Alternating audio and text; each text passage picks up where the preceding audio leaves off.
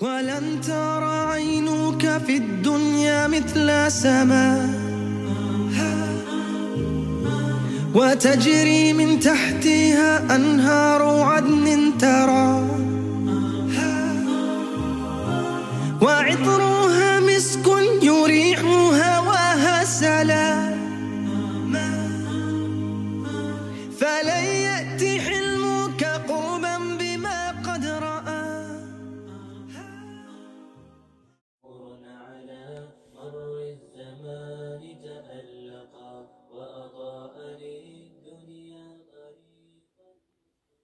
Assalamu alaikum, sisters. I hope you are all well.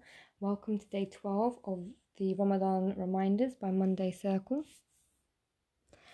Okay, so today, inshallah, we are going to go through and reflect upon ayah 86 of Surah Yusuf, and Surah Yusuf is Surah 12 in the Quran. Um, just before we begin, um, I just want to highlight one point, okay, inshallah. So, the Quran, um, now, each ayah in the Quran um, and each section and portion that we read, it has a context behind it, okay? A story, um, a particular moment, um, or the ayahs are applied at a specific time. Um, you know, we cannot just take basically the literal English translation of the Quran and come up with our own meaning or use these ayah for our own purposes um, with our own nafs or, you know, quote them incorrectly at the wrong time. Um, you know, we can't just basically understand it how we like. There are specific scenarios and there are specific uh, contexts behind every part of the Quran, okay? And we need to study those ayahs in order to understand that, okay? Um, it's similar with people, for example, and perspective, okay? So when we, you know, we all see out of a different lens, we all have a different perspective, okay? So, for example, when we're discussing something, we're discussing a matter, um, or we're having a debate, or we're just providing knowledge or advice, um, we have to remember that we all speak from a certain lens, um, and sometimes that's from our personal experience. It might be a historical perspective, um, political, economical, medical. It might be a majority view, a minority view. In life, when people are talking and they're speaking, and you know they have a perspective that they're talking from. Okay, um, and you know humans, you know we cannot encompass all knowledge. You know we're very limited. We're limited human beings. Okay, um, and just to give an example, imagine you had a wall. Okay, a big wall, and there was someone shining a torch on that wall, and you had ten diff- people standing around that wall and you asked each of them to describe that wall. Well, the person standing closest to the light will describe it different to the person who's standing on the other end at the darkest point. Um, and that's similar to perspective. But if you put the main light on, then you can all see that whole wall and you can see, you know, the same thing basically. Um, you know, so it's similar to what the Quran does. The Quran is that main light, basically. Okay, it gives light and it gives guidance to all perspectives. Okay, it guides, um, you know, all of us. Um, you know, so it's just a point there to remember that when we are, um, when we are, you know, listening, you know, generally if someone's talking, we know they're talking from a different perspective. You don't just take what somebody says at face value. You understand that they're talking from a, you know, a different perspective. Um, and it's exactly the same with the Quran. You can't just take an ayah and basically use it where you like.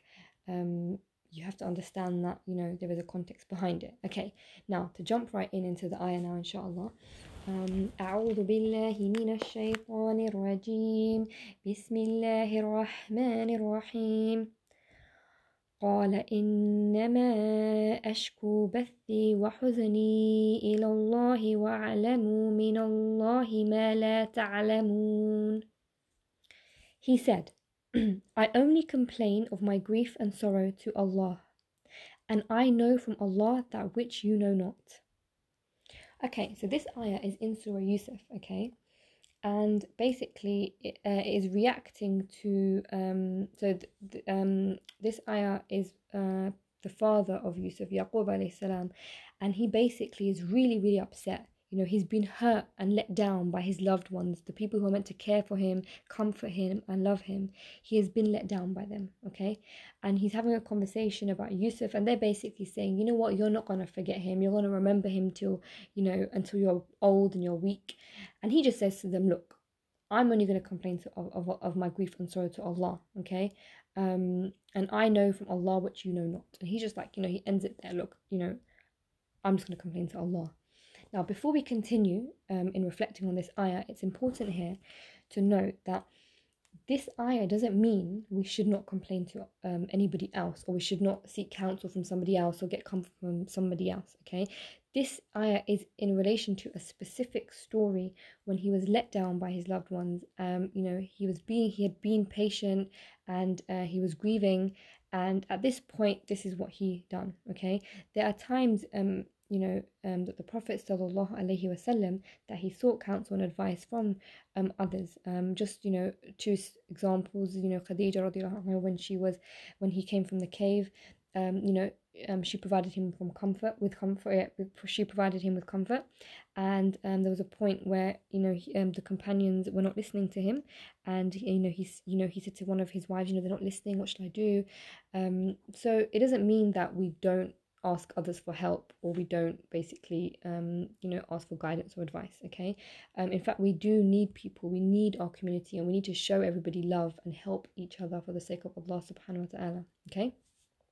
So back to the um the ayah. So surah yusuf okay? There are many themes in surah yusuf and um you know time does not permit to go into all the lessons and um the amazing amazing um, you know, reflections. Um, but if you get the chance and you haven't actually studied Surah Yusuf, then there are there's many, there are many series and talks on YouTube um, that will go through that. And um, you know, Nouman Ali Khan, he does he does um, a beautiful piece on Surah Yusuf. In fact, some of the examples I used today was from that talk. Um, but basically, there are many lessons of patience, of love, jealousy, envy, family issues, and politics. Um, and if anything, you know, this story reminds us that life is a test and Allah will test all of us, okay? You know, the prophets were tested, you know, the um, people of the past were tested, you know, so we are, of course, going to be tested. Um, and it also shows that all these problems above, um, they're all pretty normal, you know, family problems, um, jealousy, envy, you know, all these things, you know, issues with siblings, with family members, it's all, it's very, very common, okay, and it's something that people shy away from, but it is very normal. Um, but really, it is about our attitude on how we are going to deal with these tests and deal with these scenarios that make the difference, okay. Um, you know, how are we going to act? Um, and you know, to have hope in Allah subhanahu wa ta'ala that He is the one that will um, reward us at the end, you know, knowing that this dunya is temporary. Okay, our worries are temporary, our grief is temporary, our tests are temporary, our pain is temporary. And when you know that this dunya is temporary, then you know it helps to have contentment. Um, and we know that we're only going to get eternal bliss in Jannah. Okay, now that doesn't mean that we're going to be a robot, you know, we shouldn't have any emotion because, of course, you know, um, with trials, they are going to affect us and we will have emotion and we will need help and advice and we will need to go back to Allah and turn to Him for comfort. Okay, just as they, these trials affected the family of Prophet Yusuf, salam, you know, they will affect us. Okay, but we know that you know Allah subhanahu wa taala says, you know, He loves those who are patient.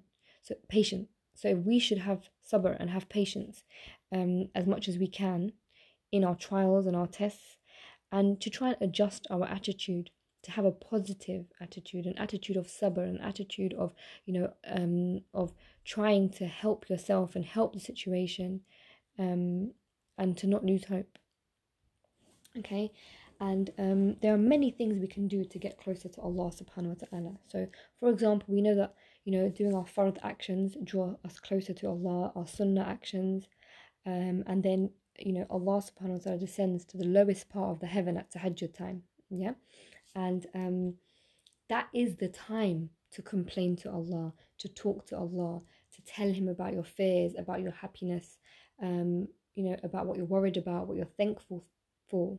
Okay, and if anybody um, regularly wakes up for tahajjud, they will they'll understand that feeling and that at that time it's almost like just you and Allah. The world is silent, and you just feel like Allah is there listening to you. Okay, and um, you know right now is a really amazing um, time and opportunity to start waking up for tahajjud and making it a regular thing. In Ramadan, we all end up waking up for tahajjud, and inshallah to continue that habit, you know, um, after Ramadan as well. Um, and just to remember that anytime we feel low and you know, and we're in any sort of hardship, we should connect to our Lord, um, and open up that conversation and talk to Him and make du'a to Him. Um, now, there's a book called Prayers of the Pious by Omar Suleiman, and he basically, in this book, he has put together some du'as of um, the people, uh, pious predecessors, um, and companions. And there's one du'a um, that really links to this theme of complaining to Allah, basically, and I'm going to read that to you now. It's basically a dua, a dua that was narrated by um, a special woman called Habiba, and um, she's not one of the companions, but she's one of the pious predecessors. Um, and basically, in the night, um, when it came to you know the time of night prayer, she would basically go up to her rooftop and she would call out to Allah with you know powerful words. And one of the du'as that she um, says, I'm going to read it now in English. She says, "O Allah, the stars have vanished, the eyes have slept, the kings have locked their doors, and your door remains open. Every lover has found privacy with their beloved, and here I am standing before you. You know, subhanAllah, this dua really, really hit me because it's true. Everybody's gone to sleep, every door is closed, every lover has found privacy with their beloved. But there you are standing before Allah, you are prioritizing your Lord and you are calling out to Him. And I just thought that it's so, that was such a beautiful, beautiful dua. Okay, so inshallah, sisters, I'm going to end it there. Um, I pray that you all have an amazing Ramadan and the rest of your Ramadan goes really well. Um, سبحانك اللهم وبحمدك أشهد أن لا إله إلا أنت أستغفرك وأتوب إليك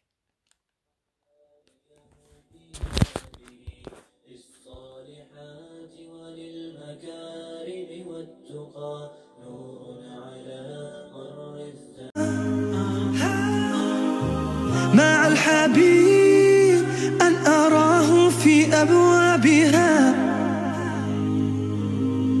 وأمتي.